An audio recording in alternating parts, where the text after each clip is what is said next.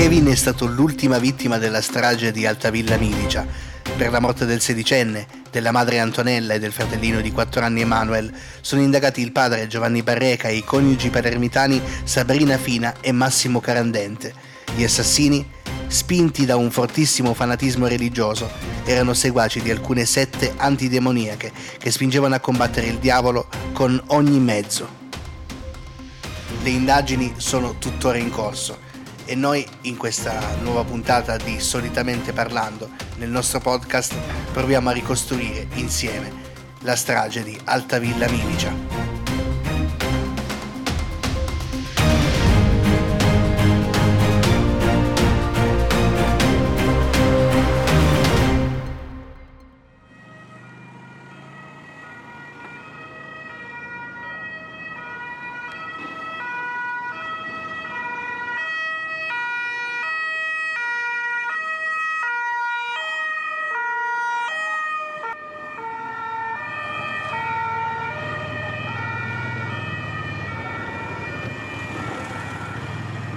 Questa tragedia terribile accaduta ad Altavilla Milicia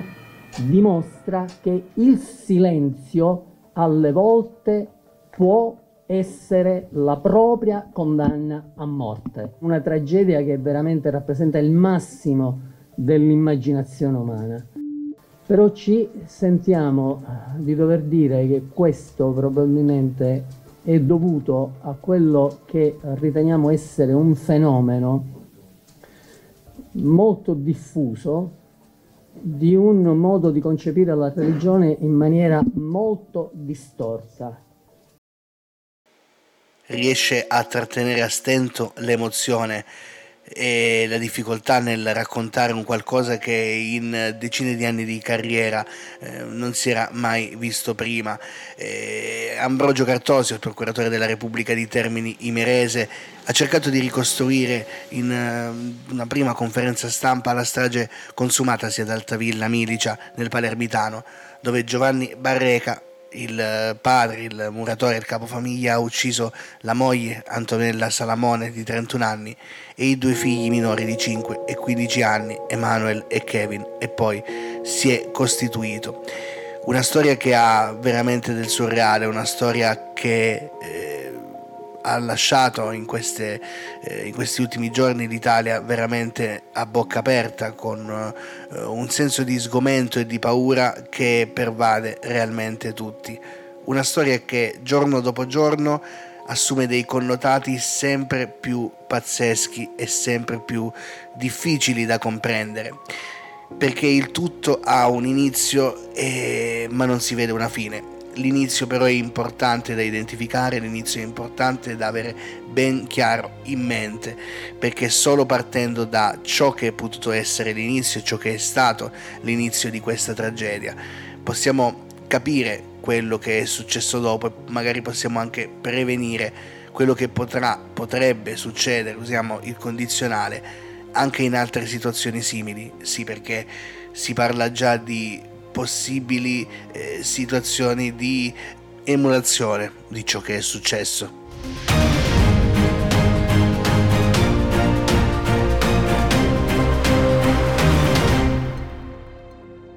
Più che attorno a Giovanni Barreca, nella strage di Altavilla Milicia ci sono 2 figure che girano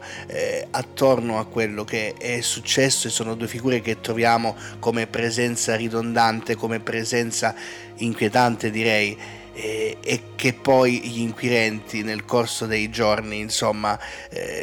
stanno rivelando, stanno scoprendo sempre più dettagli relativamente a questa coppia e a questa loro presenza mistica all'interno della famiglia Barreca. Sabrina Fina e Massimo Carandente,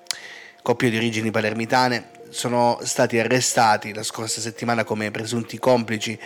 di Giovanni Barreca, il muratore di Altavilla nel Palermitano, che ha ucciso moglie e figli. Questi 2, insomma, pare, detto brevemente, siano dei fanatici religiosi ad un primo colpo d'occhio degli inquirenti, cosa che effettivamente poi si rivela tale, svolgendo delle indagini e delle ricerche più approfondite. Questa coppia, in buona sostanza, che cosa fa? È una coppia che conosce Barreca sui social network, lo conosce perché anche il Barreca inizia a diventare, nel periodo del Covid, uno strenuo seguace religioso di alcuni santoni, di alcuni predicatori, di cui sono seguaci anche i due coniugi, i due fratelli di Dio, come si fanno chiamare. Quindi non incontrano il Barreca a quanto pare in incontri di preghiera, bensì sui social network, attorno a quello che è una dei santoni, dicevo, paraevangelici, perché in realtà non hanno nulla a che vedere effettivamente e fattivamente con la Chiesa evangelica, che è tutt'altra cosa. Perché la Chiesa evangelica è una Chiesa riconosciuta dallo Stato, e quindi spesso in questi giorni si è fatta una grande confusione relativamente al culto evangelistico, al culto evangelista, la religione quindi cristiana evangelista, con quello che sono questi santoni e questi predicatori, che si rifanno sicuramente alla modalità di preghiera della Chiesa evangelica, ma che in realtà di evangelico non hanno niente, probabilmente, aggiungerei io, neanche niente di cristiano. Un rapporto, quello tra i due fermati e l'uomo, tra i due fratelli di Dio, Sabrina Fina e Massimo Carandente, e il killer Giovanni Barreca, che ha alimentato l'ossessione mistica del muratore, del capofamiglia, come dicevo anche lui fanatico religioso. Particolare che non solo viene confermato dal procuratore di Termini Ghimerese, ma che poi si rivela tale anche grazie al racconto di vicini, di testimoni, e soprattutto dando un'occhiata alla sua bacheca Facebook, alla bacheca Facebook di Giovanni Barreca, dove possiamo trovare addirittura delle amicizie che ci fanno un po' sobbalzare, perché ci fanno ritornare alla mente delle figure, delle persone che, pur non essendo direttamente collegate, almeno questo è quello che ancora si sa ovviamente, ma qua stiamo facendo un balzo notevole in avanti rispetto alla cronologia del racconto. Dicevo, queste persone insomma non sono a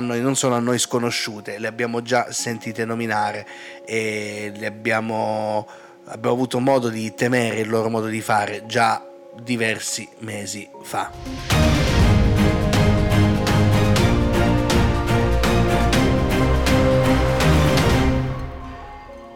Ma prima di parlare di queste figure, di questi santoni, appunto, dobbiamo assolutamente ricostruire ciò che è successo ad Altavilla. Nella notte tra sabato 10 e domenica 11 febbraio, infatti, Giovanni Barreca ha confessato di aver ucciso la moglie e i due minori in una chiamata ai carabinieri al 112, in una chiamata in cui lui ha sostanzialmente detto: ho ucciso la mia famiglia, e poi insomma se n'è andato in giro per il paese. Dopo la telefonata, le forze dell'ordine si sono recate nell'abitazione e hanno fatto questa tragica scoperta di questi tre corpi, di cui anche, come sentivamo prima, il procuratore di Termini Imerese difficilmente riusciva a raccontare lo strazio di questi corpi, soprattutto di quello del bambino più piccolo di 5 anni, perché le vittime sono appunto tre, sono la mamma, Antonella Salamone, e poi i figli, Kevin ed Emmanuel Barreca, che sarebbero stati torturati per giorni e giorni prima di morire. Secondo una prima ricostruzione, i fratelli sarebbero stati strozzati, mentre il corpo della moglie di Barreca è stato trovato addirittura carbonizzato dopo aver ricevuto giorni e giorni di insidie e di torture. Inizialmente si trova una sola figlia superstite, la figlia maggiore, ma poi si scopre, dopo pochissimo, che la figlia è una delle principali complici di questo omicidio. È stata non solo partecipe, ma è stata una di quelle che si è rivolta con più cattiveria nei confronti della propria madre, nei confronti dei propri fratelli. Che cosa è successo? Questi soggetti, questi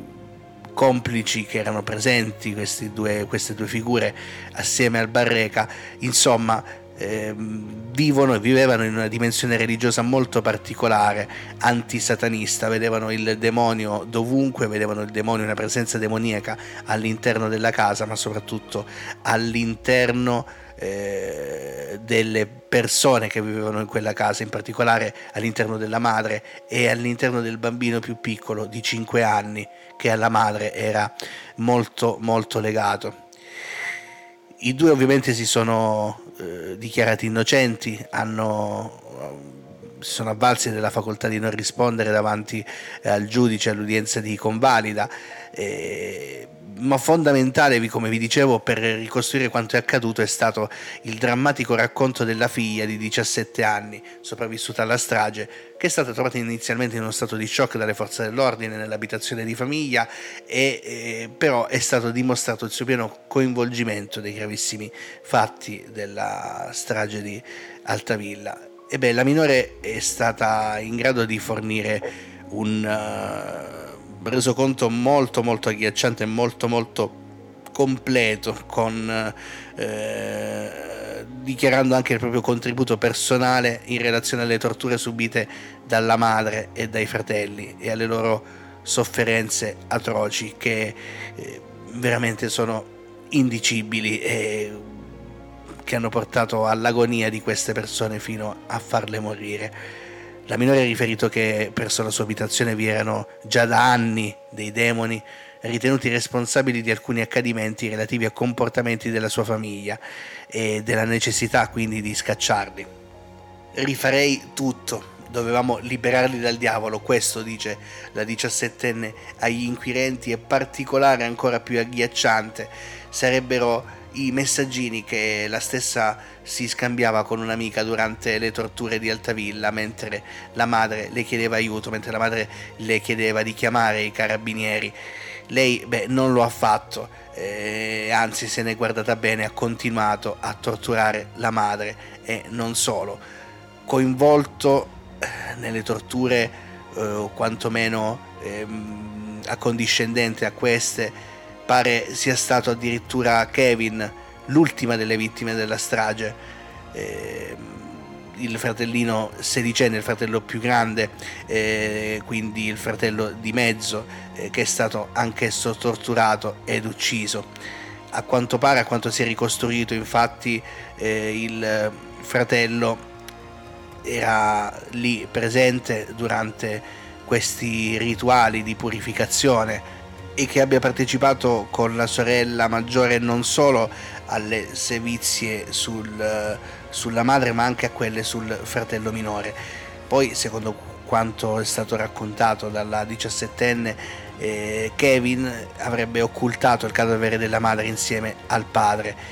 e la stessa racconta questo, dice: mia madre è morta recentemente, credo la settimana scorsa, è stata torturata con il phon, con la padella e con la pinza per il camino, ed io ho assistito. Eravamo in cucina, mia madre era a terra con il volto in giù,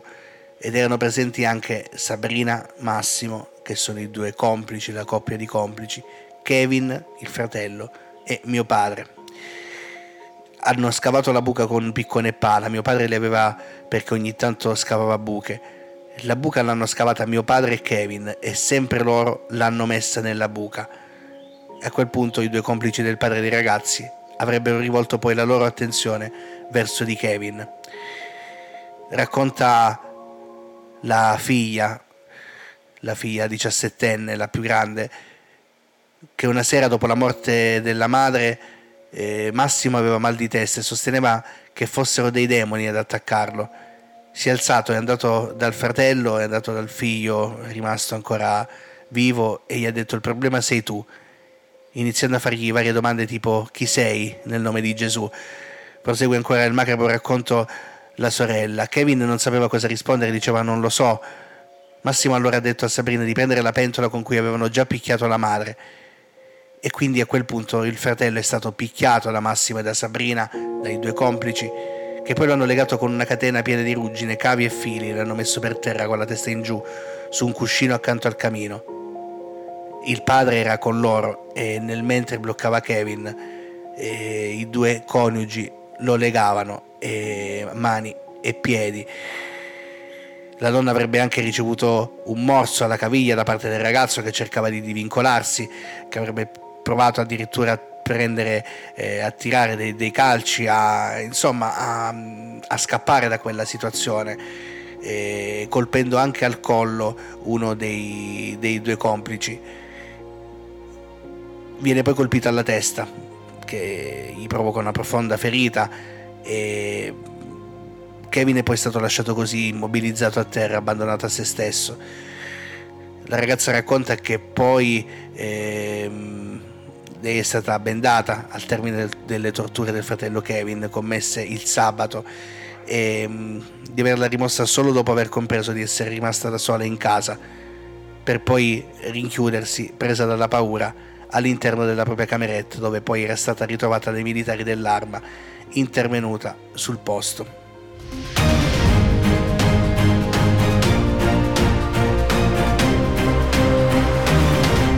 Sevizie terribili sfociate in omicidi che sono state causate da fanatici religiosi che a loro volta si sono fatti influenzare da santoni, si sono fatti influenzare da pastori che professavano e professano questa lotta importante da portare avanti contro il demonio che si può trovare veramente dovunque, in un divano, come era nel caso di un racconto fatto da una vicina di casa di Giovanni Barreca, come lo si può trovare in una persona, lo si può trovare in una mattonella, insomma veramente dovunque. Vi dicevo prima, è balzato agli onori della cronaca, è tornato alla fama della conoscenza di tutti noi, una figura che ci eravamo quasi dimenticato, perché era dallo scorso ottobre di cui tempo in cui se ne parlava, è passato più di qualche mese, insomma c'era sfuggita questa figura che è ritornata invece, balzata come vi dicevo agli onori delle cronache, ed è la figura di Roberto Amatulli. Roberto Amatulli, santone autoproclamatosi pastore evangelista, che è stato tirato in ballo in occasione di questa strage di Altavilla Milicia. Perché Giovanni Barreca pubblicava, era un follower di quest'uomo, ne pubblicava tranquillamente i video,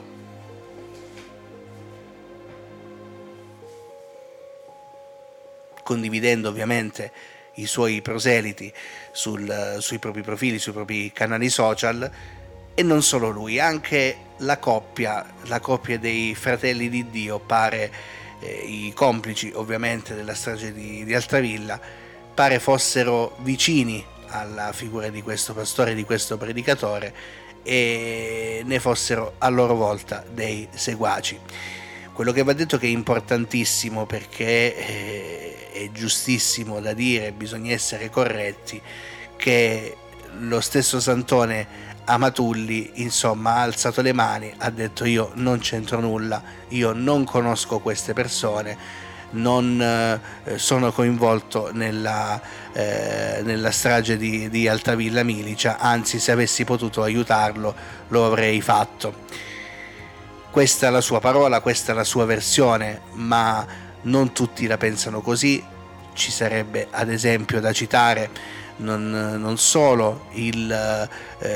papà di Antonella, il papà della vittima delle sevizie, Angelo Salamone, che sul suo profilo Facebook ha scritto testuali parole: questi assassini sono una setta satanica, lui li ha cercati e contattati, lui obbligava mia figlia a farne entrare in casa e loro gli dicevano che mia figlia e i miei nipoti avevano un demone e dovevano essere uccisi. Secondo il TG regionale Rai del Piemonte, questo lui di cui parla Angelo Salamone sarebbe proprio il santone Amatulli, pur destinando le accuse principali al genero Giovanni Barreca, che egli stesso evangelista definisce un fanatico.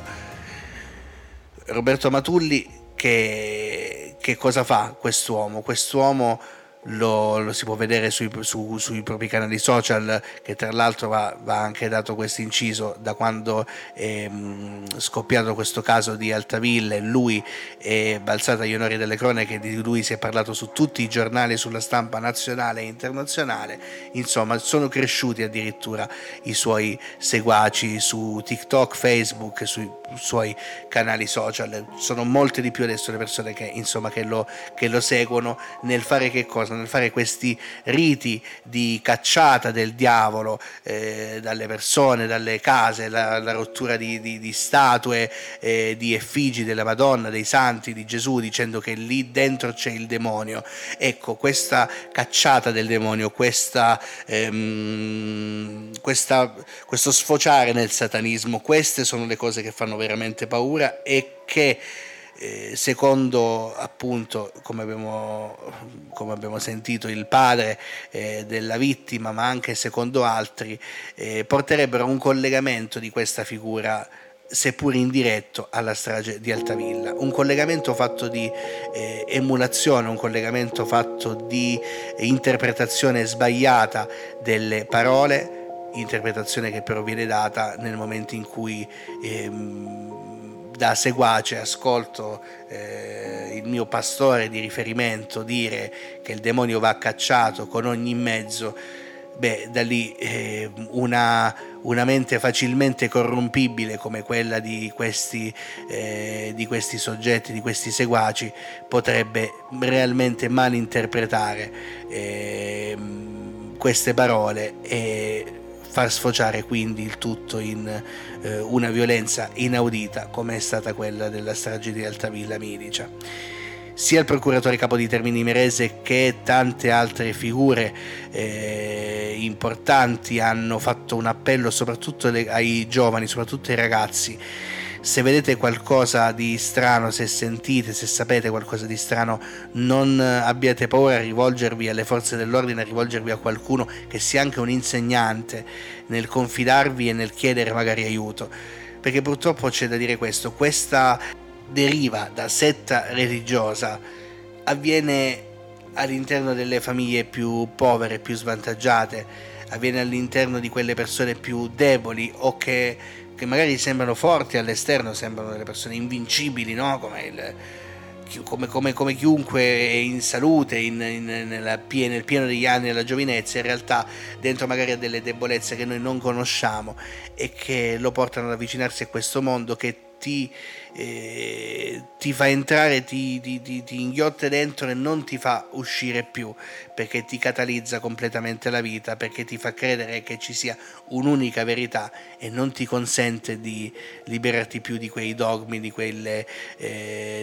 frasi, di quelle che vengono considerate delle certezze, di quella che viene considerata la parola di Dio, la parola di Gesù, che in realtà è ben altro. La fede è ben altro, la fede è veramente ben altro, come dicevo prima anche la Chiesa evangelista è ben altro, è tutt'altro rispetto a quello che è stato fatto in una narrazione sbagliata anche di questi eventi, proprio perché non si è stati capaci di fare una differenza tra chi emula, chi cerca di creare attorno a sé un'aurea di santità, appunto parliamo di questi santoni che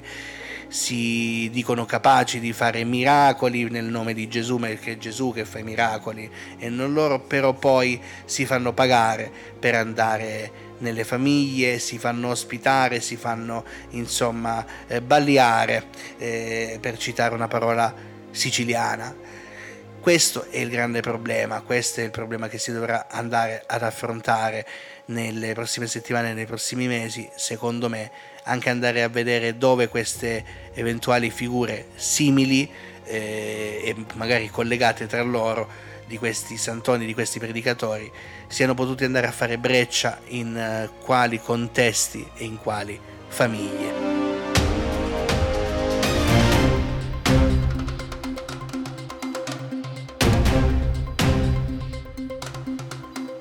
Chiudiamo qui l'appuntamento di oggi con il nostro podcast Solitamente Parlando, che più che un approfondimento ha fatto insomma una sorta di grande riassunto di tutta questa vicenda di Altavilla Milicia, che ci ha letteralmente spezzato il cuore, che ci ha veramente colpito tutti quanti. Grazie per averci seguito, noi torniamo come sempre con il prossimo appuntamento di Solitamente Parlando, una voce, mille opinioni, storie e fatti settimanali. Grazie a tutti.